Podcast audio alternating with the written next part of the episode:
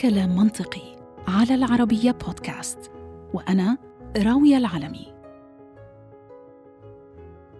في جلسة اجتماعية بتشبه نوادي الكتب عبر شاشة إحدى تطبيقات التواصل الاجتماعي الجديدة دارجة اجتمعنا. كتير منا ما منعرف بعض ومن شروط منصة اللقاء إنه كل شخص له الحق يتحدث سبع دقائق عن أي موضوع كان لو حب يتحدث طبعاً. والجميع بيسمع. طبعاً ما حدا مضطر يتكلم إذا ما بده. عموماً تم تقديمي لهي المجموعة مؤخراً وأنا عامة بفضل الاستماع في حياتي الشخصية أكثر بكتير من الحديث. فصرت أحب هاي الاجتماعات وصارت عادتي إني أحضر الاجتماع وبس أسمع. أملي إنه على الأقل شخص واحد رح يتكلم عن شي مهم أو لافت. في آخر اجتماع حضرته إحدى المشاركات تكلمت عن موضوع لخمس دقايق بس. كانوا كافيين لتحتل الفكرة عقلي لشهر تقريباً.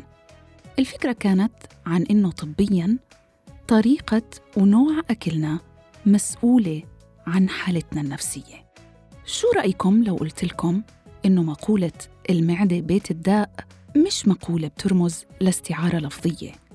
وإنه الداء اللي ممكن ينتج عن مشاكل الجهاز الهضمي مش بس داء عضوي ولكن داء نفسي وعقلي كمان. شو رأيكم لو خبرتكم إنه نوع أكلكم مربوط مباشرة بمزاجكم بعصبيتكم بانبساطكم وأحياناً بيكون المسؤول عن الاكتئاب اللي بيصيبكم؟ الحقيقة إنه في مجتمع كامل وثرثار كمان عايش في بطنك. بكتيريا ميكروبات وشوية فيروسات. آه وكمان فطريات على فكرة. تقريبا شهر وأنا ببحث وأحاول أقرأ وأفهم وأحلل هاي الفكرة. خصوصا إنه من بين الأمراض اللي موضوعنا اليوم عنه ومنحاول نفهمه ونعالجه هي حالة صحية أنا شخصيا بعاني منها.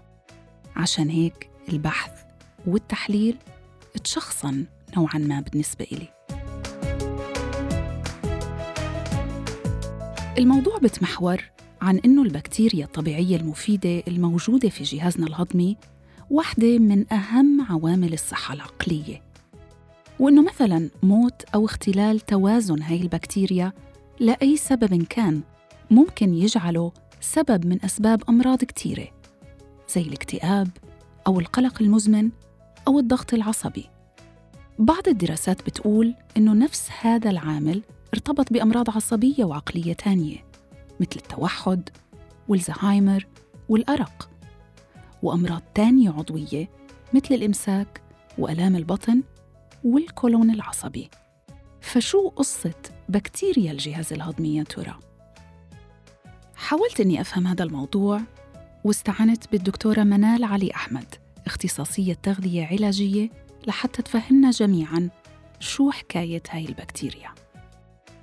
داخل الكولون بالذات لأنه بالمعدة قليل ما في آه، آه، بكتيريا. داخل الكولون في مجموعة كبيرة آه، تقريبا من البكتيريا أكثر شيء من ال viruses من الفطريات وغيرها ولكن أكثر شيء البكتيريا. كرمال هيك بنقول بكتيريا أو microbiota هيدي عايشة بسلام. في بكتيريا جيدة وفي سيئة عايشين بسلام بينظموا كل على كل ال functions تبع الجسم إذا بدك أو وظائف الجسم.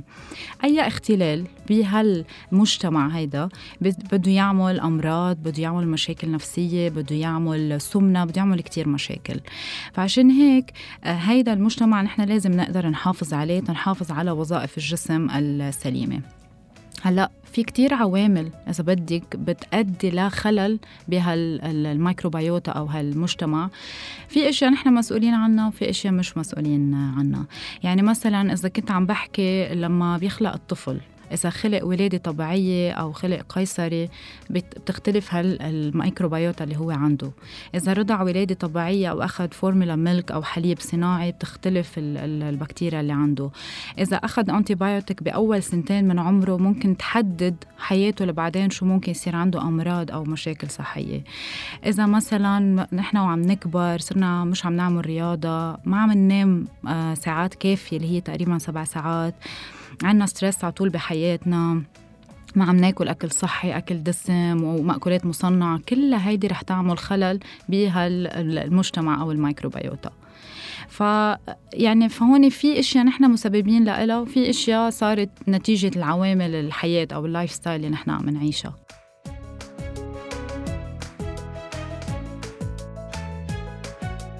بداية الأبحاث المتتابعة من بداية الألفية أدركت واتفقت على أنه الميكروبات الموجودة في جسم الإنسان عددها أكبر من عدد خلايا الجسم نفسه فابتدأ التركيز على ما بداخل الجسم. للعلم مثلا وزن الدماغ البشري هو كيلو 400 جرام تقريبا ووزن ما يسمى بالميكروبيوم حاولت بس معرفة شو اسم المصطلح بالعربي بس على كل حال هو النظام البيئي في الجهاز الهضمي اللي مكون من بكتيريا وفيروسات وفطريات. هذا الجهاز الميكروبيوم وزنه 2 كيلوغرام يعني أكثر من وزن الدماغ. وثبت أنه تأثيره على أجسامنا بنفس أهمية تأثير الدماغ. الدراسات بتقول إنه الجهاز الهضمي مرتبط عن طريق ال vagus nerve أو بالعربي العصب المبهم وهو جزء مهم جدا في النظام العصبي اللا إرادي للإنسان. وهو برضه المسؤول عن أشياء مثل التنفس والهضم والبلع. وعن طريق هذا العصب الدماغ قادر على توصيل رسائل للكولون والعكس بالعكس. هاي العلاقة بين الدماغ والكولون معناها إنه هذا دوره أساسي في الصحة العقلية للبشر أو في مرضها. فمثلا بحالة الكولون العصبي تخيلوا إنه الضغط العصبي بيأثر على عملية الهضم. وكمان بالطريق المعاكس مشاكل الهضم بتخلي البشر غير سعيدين ومكتئبين.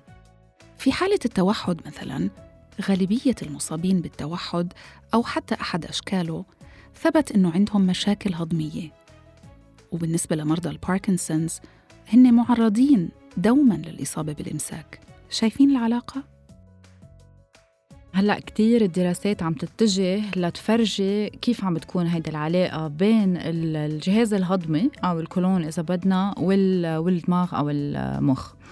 آه، هيدي العلاقة في إذا بدك علاقة مباشرة وعلاقة غير مباشرة. هلأ العلاقة المباشرة بتجي عبر آه، شيء بنقول له العصب المبهم أو ال vagus nerve اللي هو بيبعت رسائل من الجت أو من المعدة دغري على المخ. هيدي الرسائل ممكن تكون إيجابية أو سلبية هلأ بنحكي كيف. وفي كمان علاقة غير مباشرة عبر كمان هرمونات. يعني هل البكتيريا مثلا هي يمكن بتساعد بإفراز هرمونات معينة؟ وهيدي الهرمونات بتوصل كمان مسجز على الدماغ. هو بيساعد بالهضم هو بيساعد بتنظيم الهرمونات هو بيودي الرسائل إذا نحن مثلا أكلنا وشبعنا بخبر الدماغ بهذا الموضوع. يعني العلاقة مباشرة دغري إنه مثلا نحن أكلنا هلأ شبعنا إذا هيدا ال vagus nerve منه شغال ما رح نحس بهذا الشيء يمكن يصير بدنا ناكل أكثر فإذا صار في اختلال بهالعصب المبهم بصير عندنا كتير مشاكل بالجهاز الهضمي. وهيدا اللي بحفزه هي البكتيريا الجيدة بالمعدة. هي اللي بتساعد إنه توصل هالرسائل عبر ال vagus nerve بطريقة سليمة للمخ. في ملاحظة تانية مهمة كتير وجدها الباحثين كمان وهي إنه الناس اللي بتمرض كتير وبيضطروا ياخدوا antibiotics أو مضادات حيوية بتزيد عندهم نسبة الإصابة بالاكتئاب ولكن النسبة ما زادت لما المرضى أخذوا مضادات للفطريات مثلا أو مضادات فيروسات. وهذا لأنه ال antibiotics أو المضادات الحيوية بتقتل كل البكتيريا الموجودة في الجهاز الهضمي الصالح منها وكمان الطالح. لما عم ناخد antibiotic anti يعني ضد و biotic الحياة فنحن عم نقتل الحياة بطريقة غير مباشرة اللي هي البكتيريا الجيدة والمفيدة. فلما أنا عم بقتلها عم نرجع عم نأثر على وظيفة الدماغ لأنه كل الأشياء اللي ذكرناها بالبداية رح تتأثر. كرمال هيك نحن بننصح الأشخاص إنه وقتها بدهم ياخذوا أكيد ما حدا ياخذ مضاد حيوي منه من نفسه أكيد يكون بوصف الطبيب وفقط عند الضرورة. لأنه ما بتتخيلي قديش هالمضاد الحيوي بيأثر على البكتيريا وقد إيه بدها وقت كتير لنرجع للسابق لل يعني الوضع السابق اللي نحن كنا فيه. الجيد. أقل شيء بدنا ثلاث شهور لحتى نرجع ننمي هيدي البكتيريا الجيدة. فكرمال هيك أنا بنصح الأشخاص يعني إحنا بالمستشفيات عادة بنعطي الأشخاص اللي بيضطروا ياخذوا antibiotic بنعطيهم بروبايوتيك لحتى نظبط ال balance شوي بس أكيد بده يكون في وقت بيناتهم أقل شيء ساعتين ت ما ترجع ال antibiotic يقتل البروبايوتيك بكتيريا الجهاز الهضمي أو الكولون تتواصل مع الدماغ. وهذا التواصل بيحصل بصورة يومية تقريباً. لأنها بتكسر كافة أنواع الأكل اللي بناكله خصوصاً الألياف الغذائية واللي بيتم تحويلها إلى أحماض دهنية. هاي الأحماض الدهنية بيشعر فيها العصب المبهم وبيبعت رسائل للدماغ للسماح بتنظيم عملية هضمها. لكن تخيلوا لو كان هذا العصب ضعيف من الإجهاد المستمر فاستجابته للالتهابات مثلا مش رح تكون كاملة وهذا رح يزيد احتمالية مرض الشخص أو بيطول مدة مرضه.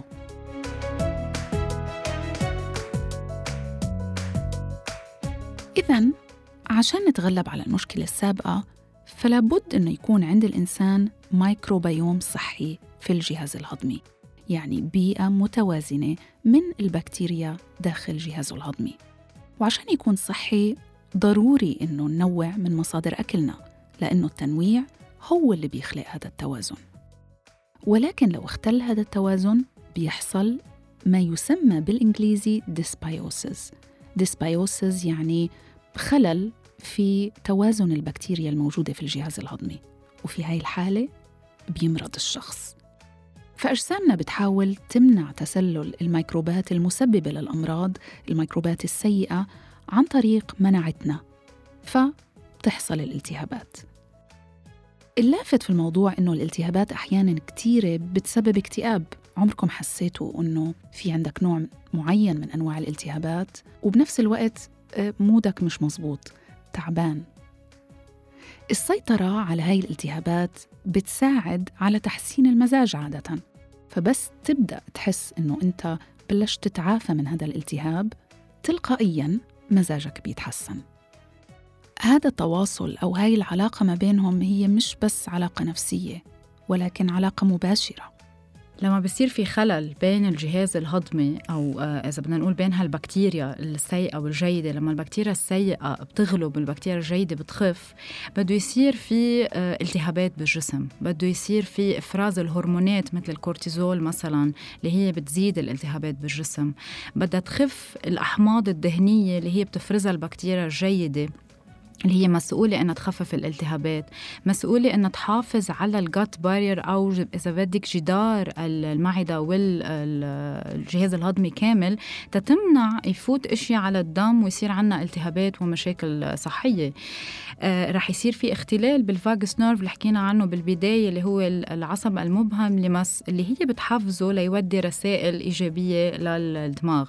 فلما بده يصير في خلل فيها كل شيء رح يختل. يعني رح رح يصير عنا stress لأنه رح يزيد الكورتيزول ورح يصير في inflammation وال inflammation رح تزيد المشاكل النفسية والعصبية واللي هي ممكن تكون من أقل شيء اللي هي آه، شوية هيك آه، آه، توتر لنوصل لمشاكل نفسية كتير متقدمة يعني وبدها علاج عند الطبيب.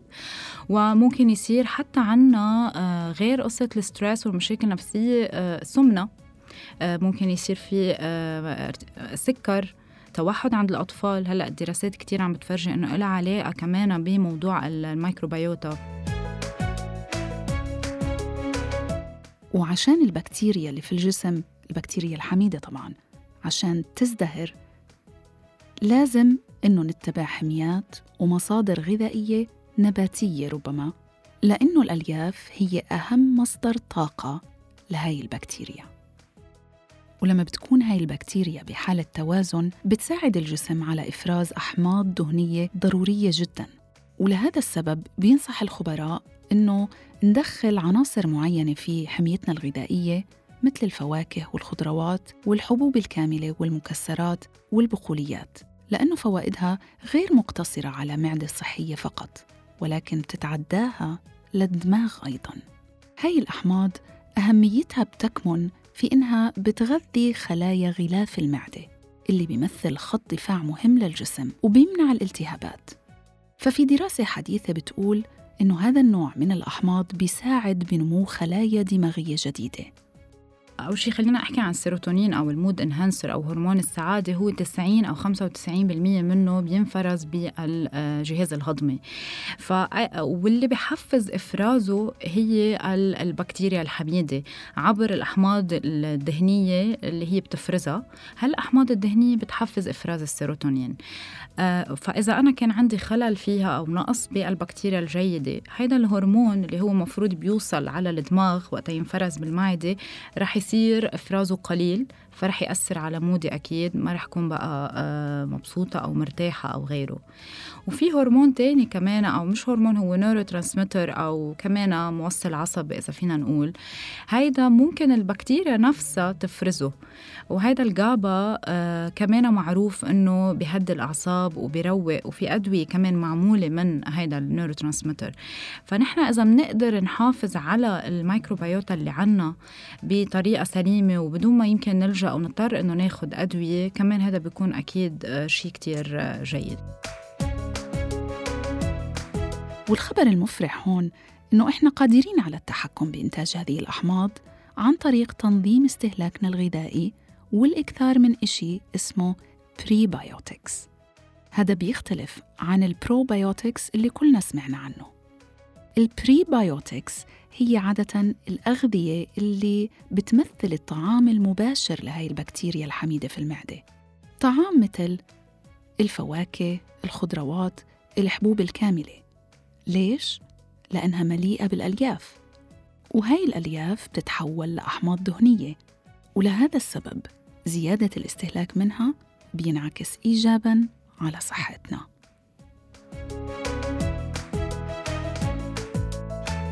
ولكن عشان ال prebiotics يكون فعال لازم البروبايوتيك يكون صحيح. ال probiotics هي عبارة عن بكتيريا وخمائر حية بتعيش في الجهاز الهضمي وإحنا بنضطر إنه ناخد مكملات غذائية من ال probiotics لما بيصير في خلل بالتوازن داخل جهازنا الهضمي. ولكن هناك طرق تانية يمكن تكون طرق طبيعية أكثر حتى نعيد هذا التوازن في حال إنه صابه خلل.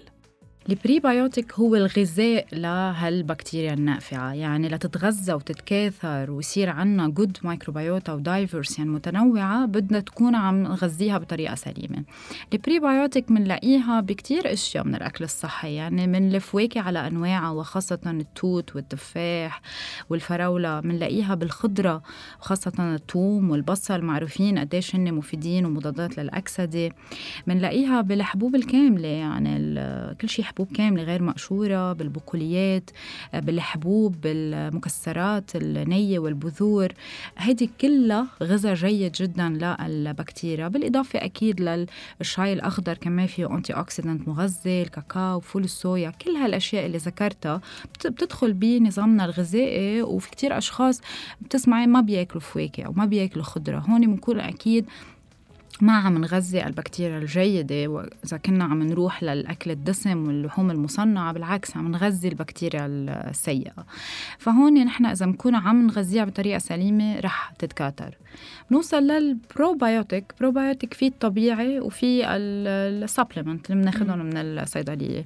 ال probiotic ال rich food إذا بدنا نقول هي هي الحليب الزبادي عفوا كلنا بنشربه لبن فيه lactobacillus وفيه بكتيريا جيدة. آه، في هلأ كمان بنلاقيه متوفر بالسوبر ماركت ال kefir أو الحليب المخمر fermented آه، في الشاي المخمر ال kombucha وطعمه طيب كمان هيدا فيه كتير بكتيريا جيدة.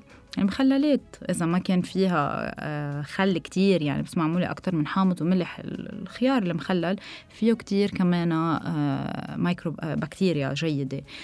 في كتير أشياء في الملفوف المخمر في أشياء صارت أكتر يعني مش accessible لكل العالم يمكن أو ما بحبوها أو بتعمل لهم acidity بس في ال tempeh في ال miso soup هالقصص كلها هيدي فيها كتير نوافع وبتعطينا بتعطينا زيادة يعني بكتيريا جيدة للمعدة. مجال السايكوبيوتكس اللي هو آه، مجال دراسة العلاقة ما بين البكتيريا اللي موجودة في جهازنا الهضمي وما بين صحتنا النفسية والعقلية هو نوعا ما حقل جديد للدراسة. ولكن هاي الدراسات معظمها أثبتت وأجمعت على العلاقة بينهم وعلى أنه التوازن الصحيح بيساعد على رفع مستوى المقاومة عند البشر للضغوط والقلق. ودراسات أخرى أثبتت إنه أخذ ال probiotics بيساعد على محاربة الاكتئاب وتقوية المناعة لأنه بيحافظ على التوازن البكتيري وهذا بيخلي البكتيريا المفيدة تنمو وتزدهر. إذا صار من الواضح أنه هناك علاقة بين تركيبة الميكروبيوم لكل واحد منا وبين اللي بيصير داخل جسمنا وبالمحصلة في عقلنا. لكن الميكروبيوم تقريبا زي البصمة زي بصمة الإصبع أو بصمة العين. ولكل شخص ميكروباته الخاصة فيه. ولكن التنويع في الحمية أثبت بالفعل أنه أفضل الحلول لأي شخص كان للحفاظ على جسم وعقل سليمين. لحسن الحظ اليوم في أغلب المستشفيات والعيادات في الوطن العربي هناك قدرة على إجراء هذه الفحوص وإعطاء الشخص خطة وحمية مصممة له شخصياً حسب نوع الميكروبات اللي عايشة بداخله. في ختام حلقتنا أحياناً بيكون أبسط علينا أنه نفكر بالأنظمة المختلفة الموجودة في أجسامنا كما لو كانت بتعمل باستقلالية تامة عن بعضها البعض. وعلى الرغم من أنه هذا هو الحال أحياناً إلا أنه الجسم بيشتغل كوحدة واحدة. وكل نظام فيه مرتبط بالآخر حتى من دون انتباهنا. وكل عضو معين مرتبط بعضو آخر إلى آخره. المعدة والجهاز الهضمي والدماغ أكبر مثال جديد نسبياً.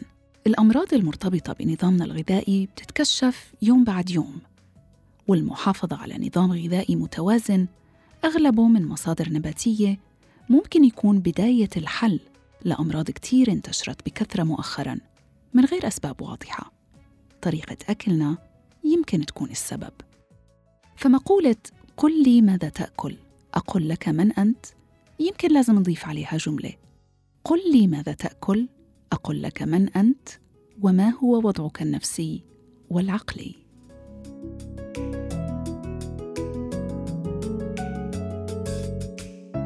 هذا كلام منطقي على العربية بودكاست. وأنا راوية العلمي. أشكركم ودمتم دائما بأمان بإذن الله.